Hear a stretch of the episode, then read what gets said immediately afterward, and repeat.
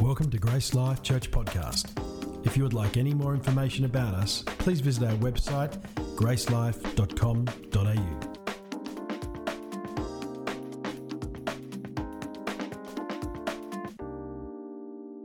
If you can, open up your Bibles. We're going to start from Nehemiah. And um, this, this series is going to last about two months. And we're going to go through two chapters pretty much every week. And so some homework for you if you haven't already. I know we prefaced it last week and possibly the week before that we're doing Nehemiah. Read through a couple of chapters every week in your quiet time. Do it several times if you will.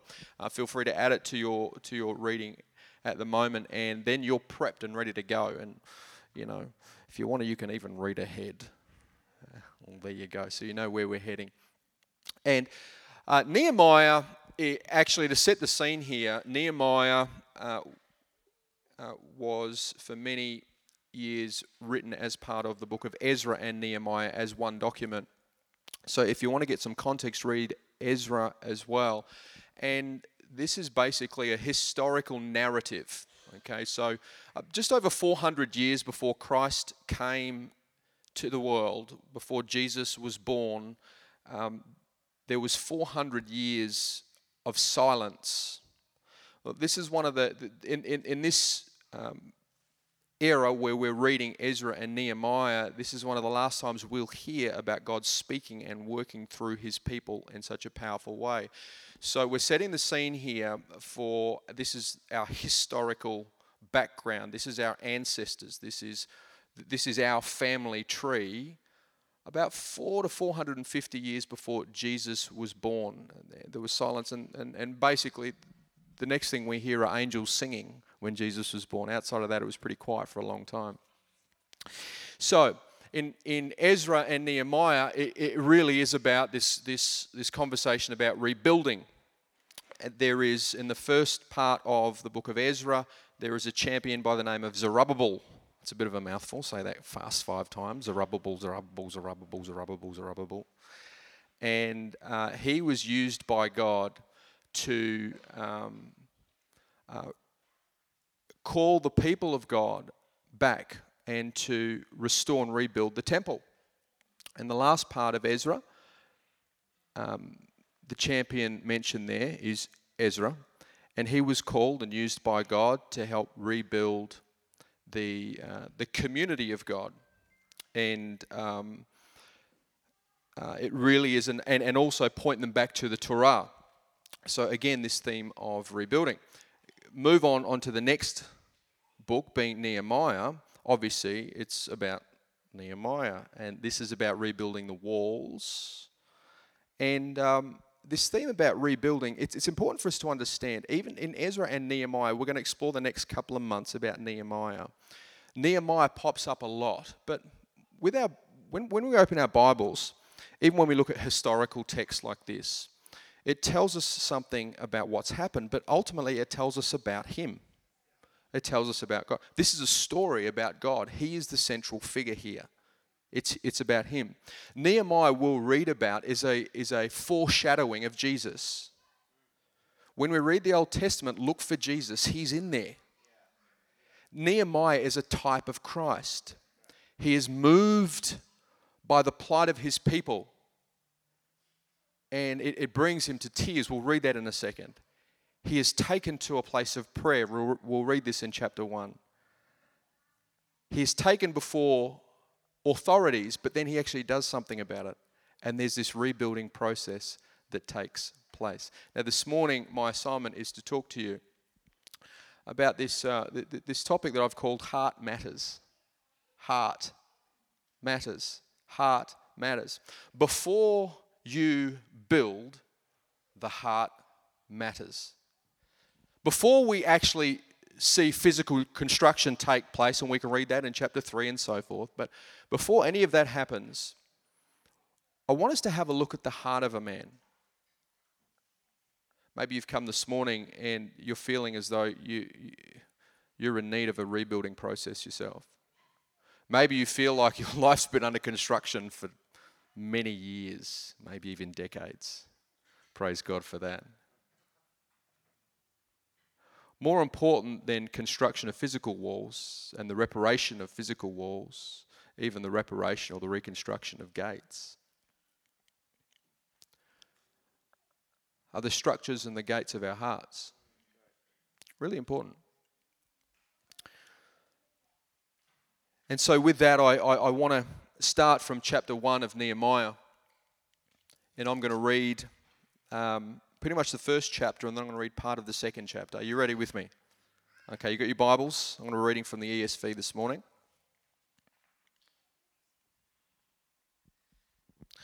And uh, as, as we go through and read these first four verses, I want you to um, pay attention to these two words, heavy heart, heavy heart. There is a heavy heart that Nehemiah has as we read. The words of Nehemiah, the son of Hakaliah. Now it happened in the month of Chislev in the twentieth year as I was in Susa, the capital, that Hanani, one of my brothers, came with certain men from Judah. And I asked them concerning the Jews who escaped, who had survived the exile, and concerning Jerusalem. Verse three, this is important. And they said to me, the remnant there in the province who had survived the exile is in great trouble and shame. The wall of Jerusalem is broken down and its gates are destroyed by fire. So Nehemiah inquires, he is given an update. And the update is, there's a remnant of Israel. They're in exile, meaning they're on the run, um, and they're in trouble. Great trouble,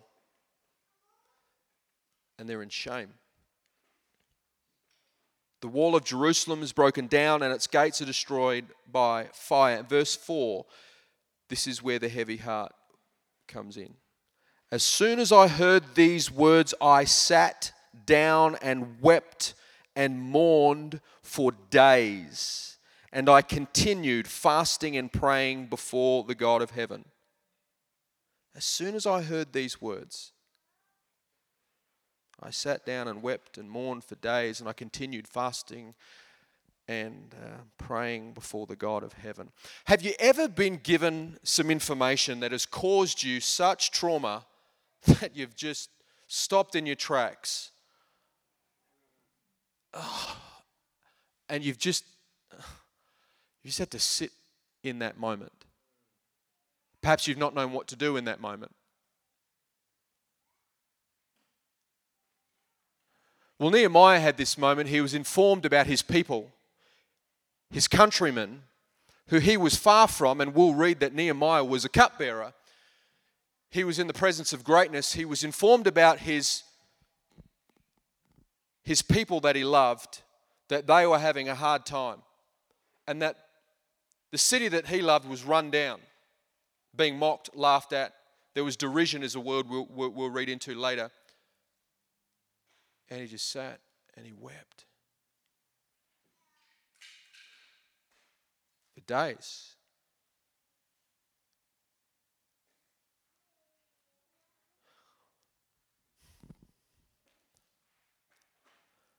But we all would have that moment for something or another. If you haven't already been gripped by something like that in your life just yet, you give it time.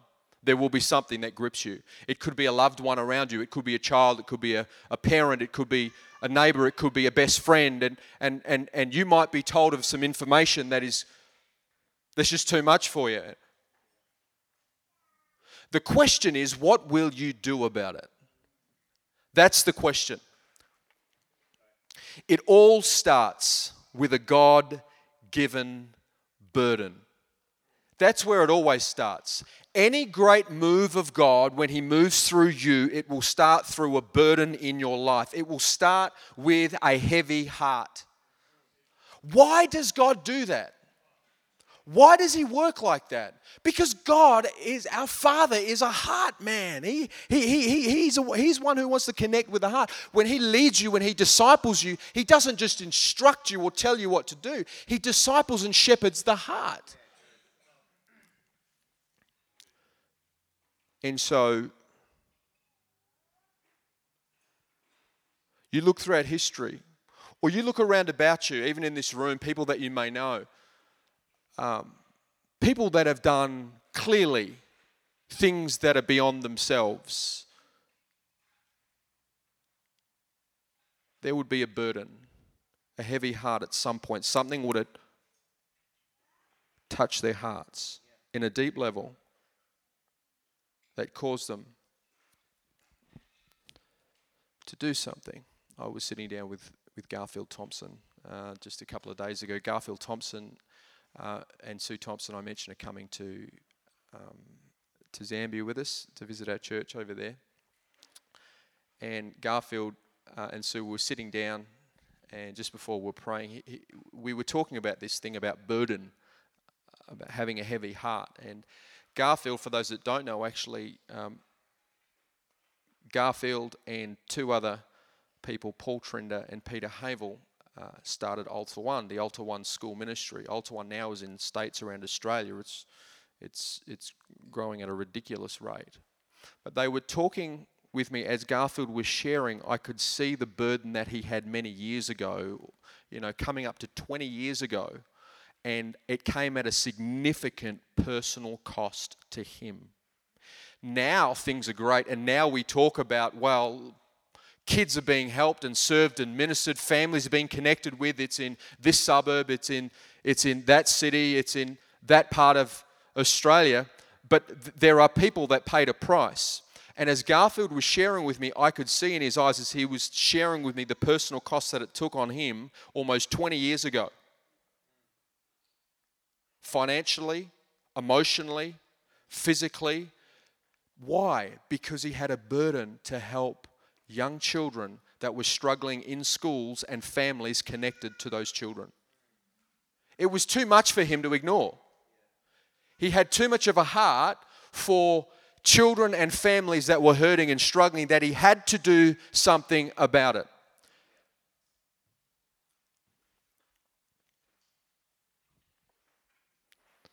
And now, Altar One is just looking to take over the world. It's fantastic how many lives are being touched. But it all began with a burden. What burden, what God-inspired burden is sitting in your heart? What is it that, what is it that bothers you? What is it that just...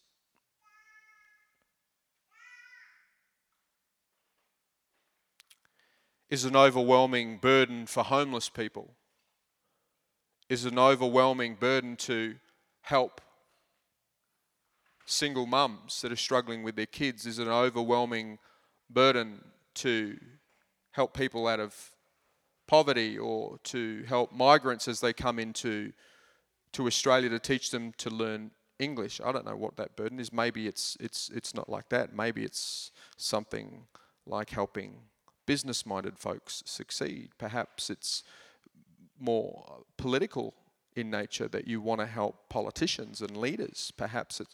what is it that you feel is a God-inspired burden that you're carrying?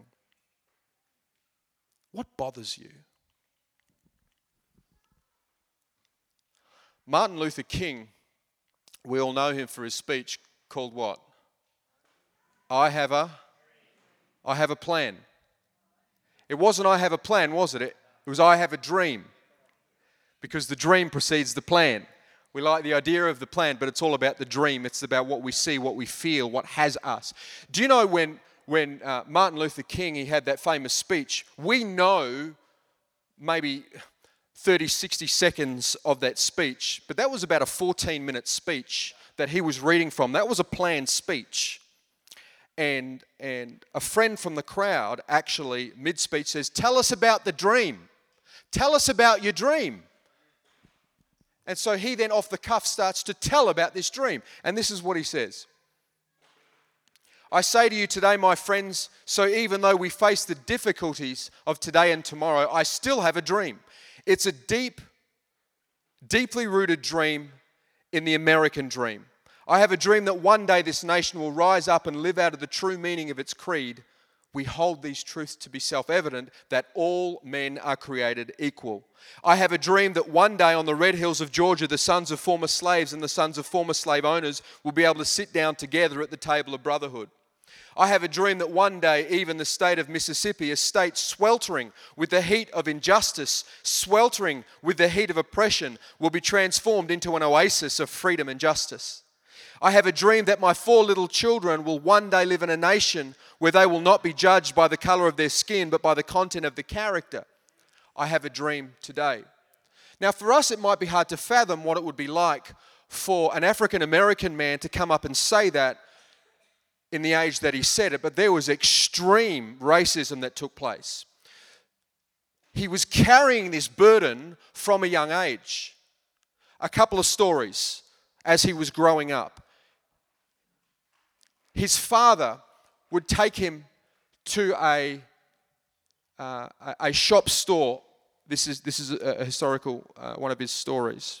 At one point, took him to a store, and as he was there ready to pay for his shoes, the store owner says, "You've got to go to the back of the queue and even to the back of the store." His father got so angry by that that he was being treated unfairly after waiting that long queue that he left. Another story, another example, his father sent him to a school, an African American school, and back then they had coloured schools, and there would be a friend of his that he had uh, uh, lived in the same area that went to a white school. They were in separate schools. They became best friends. But as they went to separate schools as best friends, there came a point where the young boy's, uh, the other young boy's father was a business owner, then said, "I don't want our children being friends anymore." And it was because of the colour of their skin. And and this is another example where Martin Luther was so hit by this burden of racism that it sat with him. He eventually became a Baptist minister, serving people, and he stood up. I mean, he was against segregationism, to this point where we're now talking about a dream that he had. He articulated a dream because there was a burden that he was carrying. And can I just say, friends, if you are carrying a burden, carry it well. And ask God, God, is you, have you put this here? What do you want me to do about it? This guy, Nehemiah, this whole book starts right here. Nehemiah hears about what's happening to his people, and it hits him.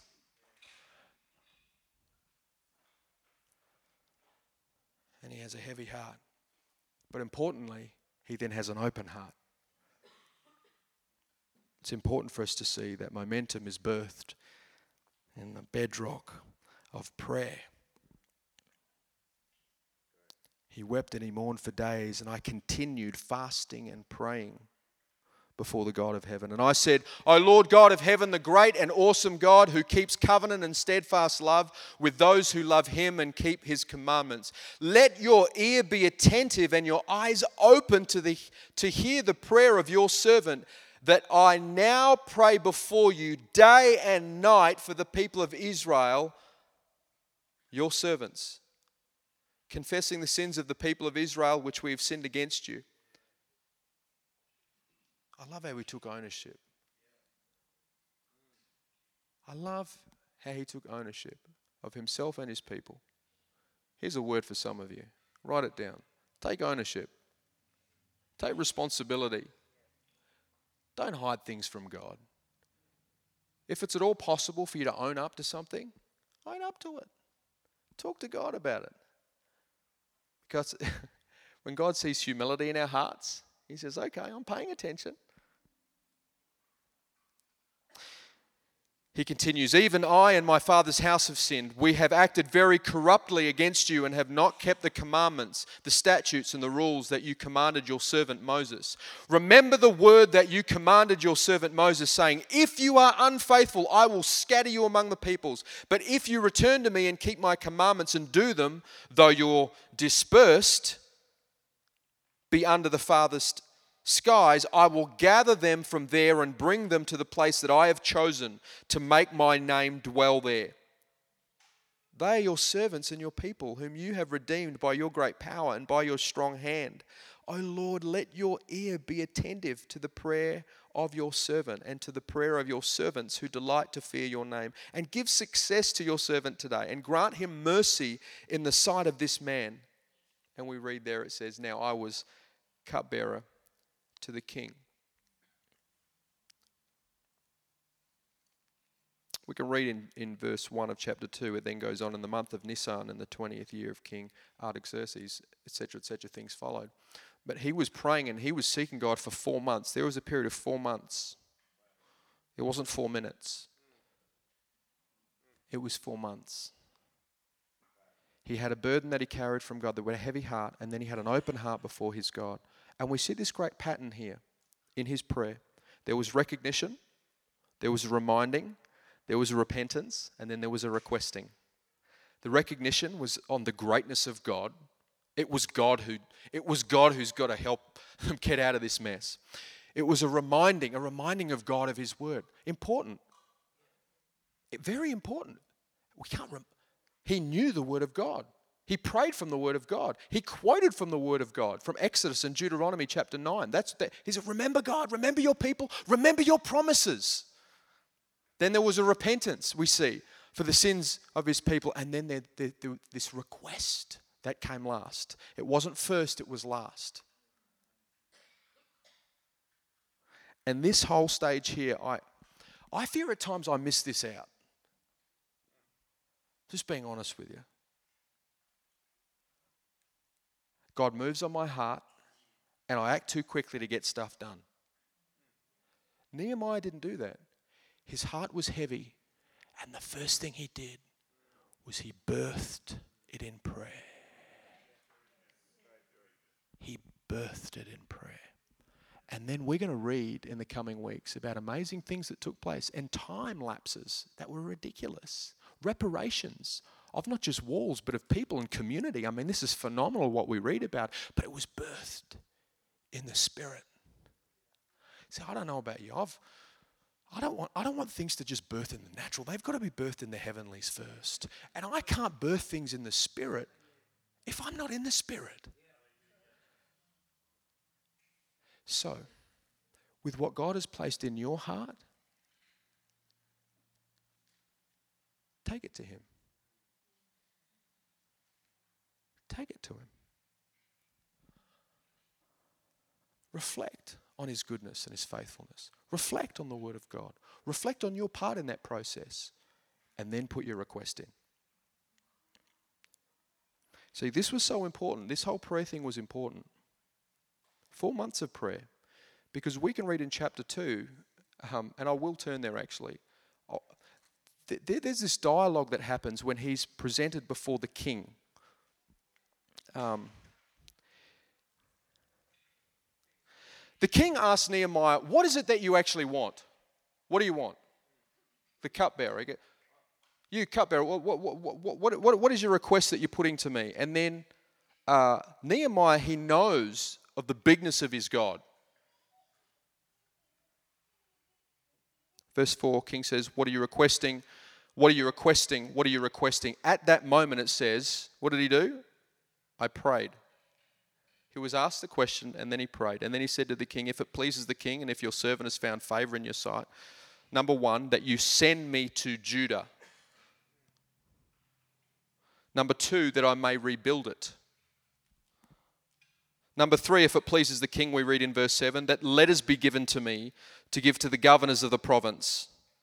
And number eight, in verse eight, it says, and a letter to Asaph, the keeper of the king's forest, that he can give me timber, that he can give me materials. We can read in verse eight, it says, and the king granted what he had asked, for the good hand of God was upon me, he says. Let's think of that for a second. This king actually decreed a stopping. You can read previously, he actually stopped the construction of these walls.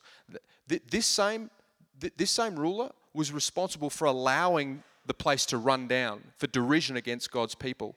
And all of a sudden, this man named Nehemiah, who was carrying a burden, went to God, understanding the power of his God, says, you know what, if I'm going to ask, I'm going to ask big.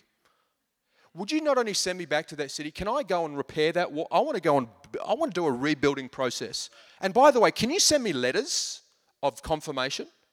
And not just letters of approval of what's going on. Letters that will allow me to have the materials to build what I want to build. We're going to build a wall. And we're going to make the Persians pay for it. You can just imagine this. Some slowly, slowly getting there. Slowly, slowly, slowly. I mean, the, the gall of this guy. And not only did the king allow that to take place, we can read that the king sent protection, sent officers. I mean, really? It was in the quiet place with God that he gained the confidence, the inner peace, the inner boldness to say, hey, hang on a second, hang on a second. If God decrees this, if this is his promises, I'm going to stand on those promises and I'm going to ask because my dad runs the ship. My dad runs the universe. I don't know if you've heard it or not, but my dad runs the universe. Have you ever asked for something bold just because you got just this, this, this deep faith about it? A God-given faith. Some of you are holding faith that is unshakable, and you've been holding on to it for years. Kudos to you, and don't let go. Keep at it. Since we're talking about Nehemiah, let's talk about physical construction things here. This building, for me, is an example of us being a little bit bold. For years, God gave us this inner conviction that we wanted to serve the community. We wanted a space big enough to meet the needs of the community, to feed them, to distribute clothes. We started doing that in portions in our old building in Westchester Road. We had that, that, that, that, that sense of, oh, there's this burden. We've got to do something more. There was also this burden to have something that could facilitate something greater for other churches. Kingdom perspective. Now look at us. I was talking to Harry Bozitas the other day and we're thinking, isn't it amazing how good God is to us? His faith. But do you know what? We held on to that for a while. And there came a point where we almost sold that building, and it would have been a good price too for one point seven million dollars. The, the, the people were potentially looking to pay for us one point seven million dollars, which would have been fantastic. A cash, unconditional sale of that old building in Westchester Road. That would have been a miracle. But there was something, there was something that was unshakable. There was a faith that we had in our God. We turned around and said, you could have it for two point one five million. And we got it for two point one five million. And we got this building for ten percent more. It's more than twice the size. Are you kidding me? That's because my dad has the cattle on a thousand hills. And so we can be bold.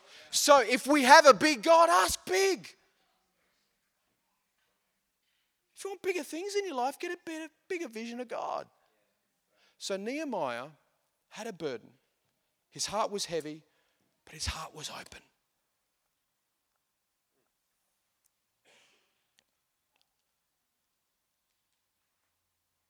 He took it to God. And we see, though, that his heart was tested. We'll read this more and more. He, he had people question him. He had people oppose him.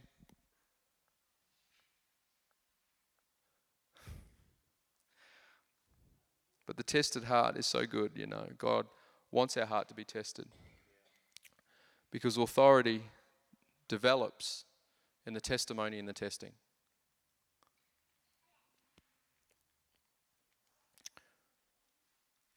You know, Mother Teresa was this Bulgarian nun called to which nation?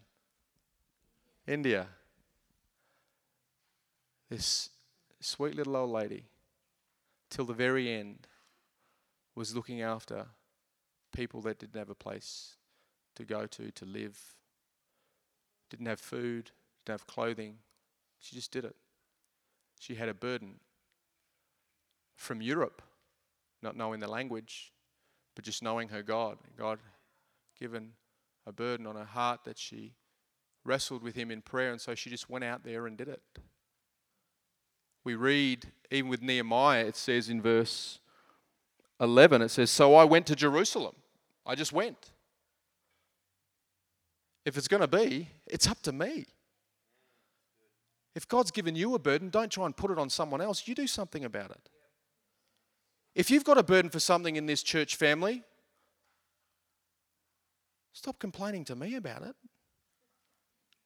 Get going. And, you know, we do get deep concerns for things. And it, it, it's often in our overwhelming concern that our eternal calling is powerfully clarified. I wonder if, if what bothers you incredibly on the inside, what eats you up, I wonder if that might tell you about your calling. And it may not be your neighbor's calling, maybe it's yours.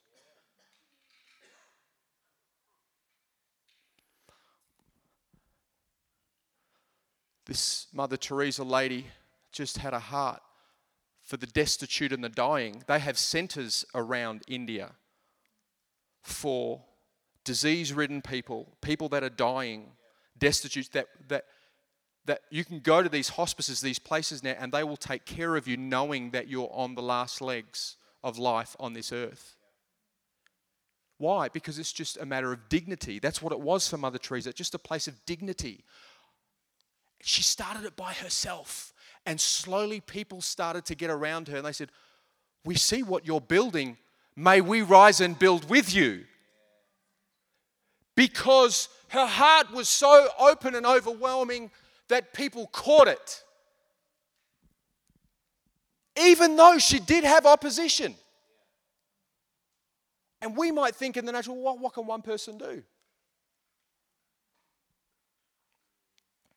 Verse seventeen, "Then I said to them, you see the trouble we are in, how Jerusalem lies in ruins with its gates burned. Come, let us build the wall of Jerusalem that we may no longer suffer." There's that word derision or shame. "And I told them of the hand of my God that had been upon me for good, and also of the words that the king had spoken to me. And they said, let us rise up and build. So they strengthened their hands for the good work." Verse nineteen, "But," circle it. Pay attention to the big buts of Scripture. "But when Sanballat, the Horonite, and Tobiah, the Ammonite servant, and Geshem, the Arab, heard of it, they jeered at us and despised us and said, what is this thing that you're doing? Are you rebelling against this king? Then I replied to them, the God of heaven will make us prosper, and we his servants will arise and build, but you have no portion or right or claim in Jerusalem." So two things, importantly. Remember the faithfulness of God and don't be quiet about it. What did Nehemiah say as he's, as he's, as he's casting the vision to his fellow man? As he's, he says, hey, guys, you see the trouble we're in. Come on, let's do something about it. God's hand is on me. God's hand is on this. Let's get going. He's been good to us, and He's promised that He'll bring us back together.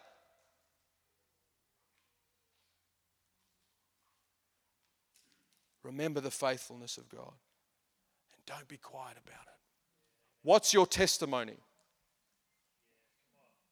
How has He been faithful to you? Think about it. It's easy to talk about what's not working, how the glass is half full, areas of your life that you feel are just sucky, and messed up, and the walls have come down, and the gates have been... But look at the faithfulness of God. Focus on the faithfulness of God. And look, where is God's hand upon you? Do you believe it or not? And don't shut up about it. Keep going. And remember the burden you're carrying.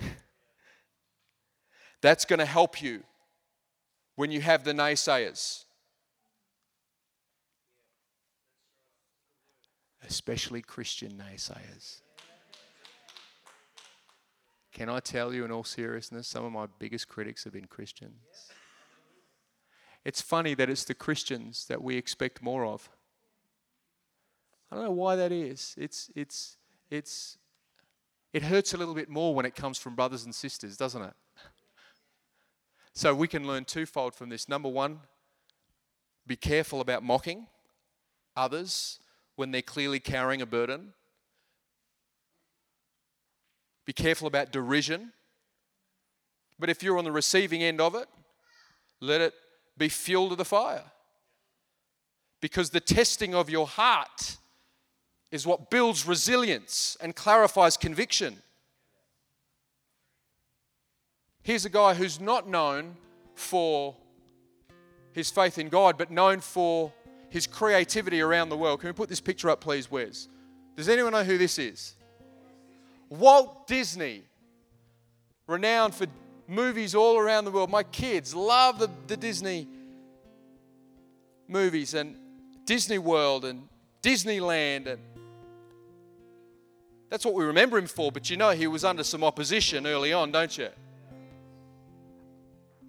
Well-known opposition. In Kansas City Star in nineteen nineteen, he was fired because his editor said he lacked imagination and no good ideas. Isn't that interesting?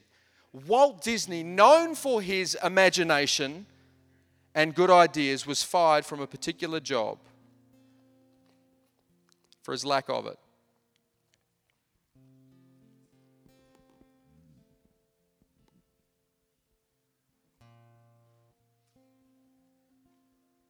He was come against his creativity and his imagination. But I wonder if it was that very opposition that helped project him. See, I wonder if, if your opposition can project you. I wonder if the testing of your heart is what's going to help you work with God and build something incredible. So instead of waving the fist at God for allowing your heart to be tested, questioning your integrity or your plans, your purpose, maybe God, maybe in your providence, you're doing something even greater.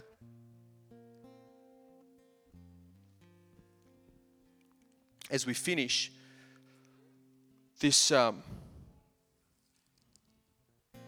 this final verse is so important. I replied to them, "The God of heaven will make us prosper." He will. He will. He will make us prosper. This morning here is a call for us to remind ourselves. Remind ourselves, not God. I find when I remind God of certain things, I'm really just reminding myself. It's not like He's forgotten. But may we remind ourselves that He's faithful. He's the faithful one. It's Him. It's His goodness. It's His providence. It's His sovereignty. He knows what He's doing. And I've just got to bow the knee in my heart. And the work may be great, but we'll, we'll we'll explore this later. With Him, miracles can happen. He will make us prosper. Do you know what the name Nehemiah actually means? It means Yahweh comforts. Yahweh comforts. Nehemiah, a foreshadowing of Jesus, was one who came to the rescue, who sought after his God and had a mission to accomplish of rebuilding, of restoration. And through him, God comforted. We hope you've enjoyed listening to this podcast from Grace Life Church. For more information about us or any of our services, please visit our website at gracelife dot com dot a u.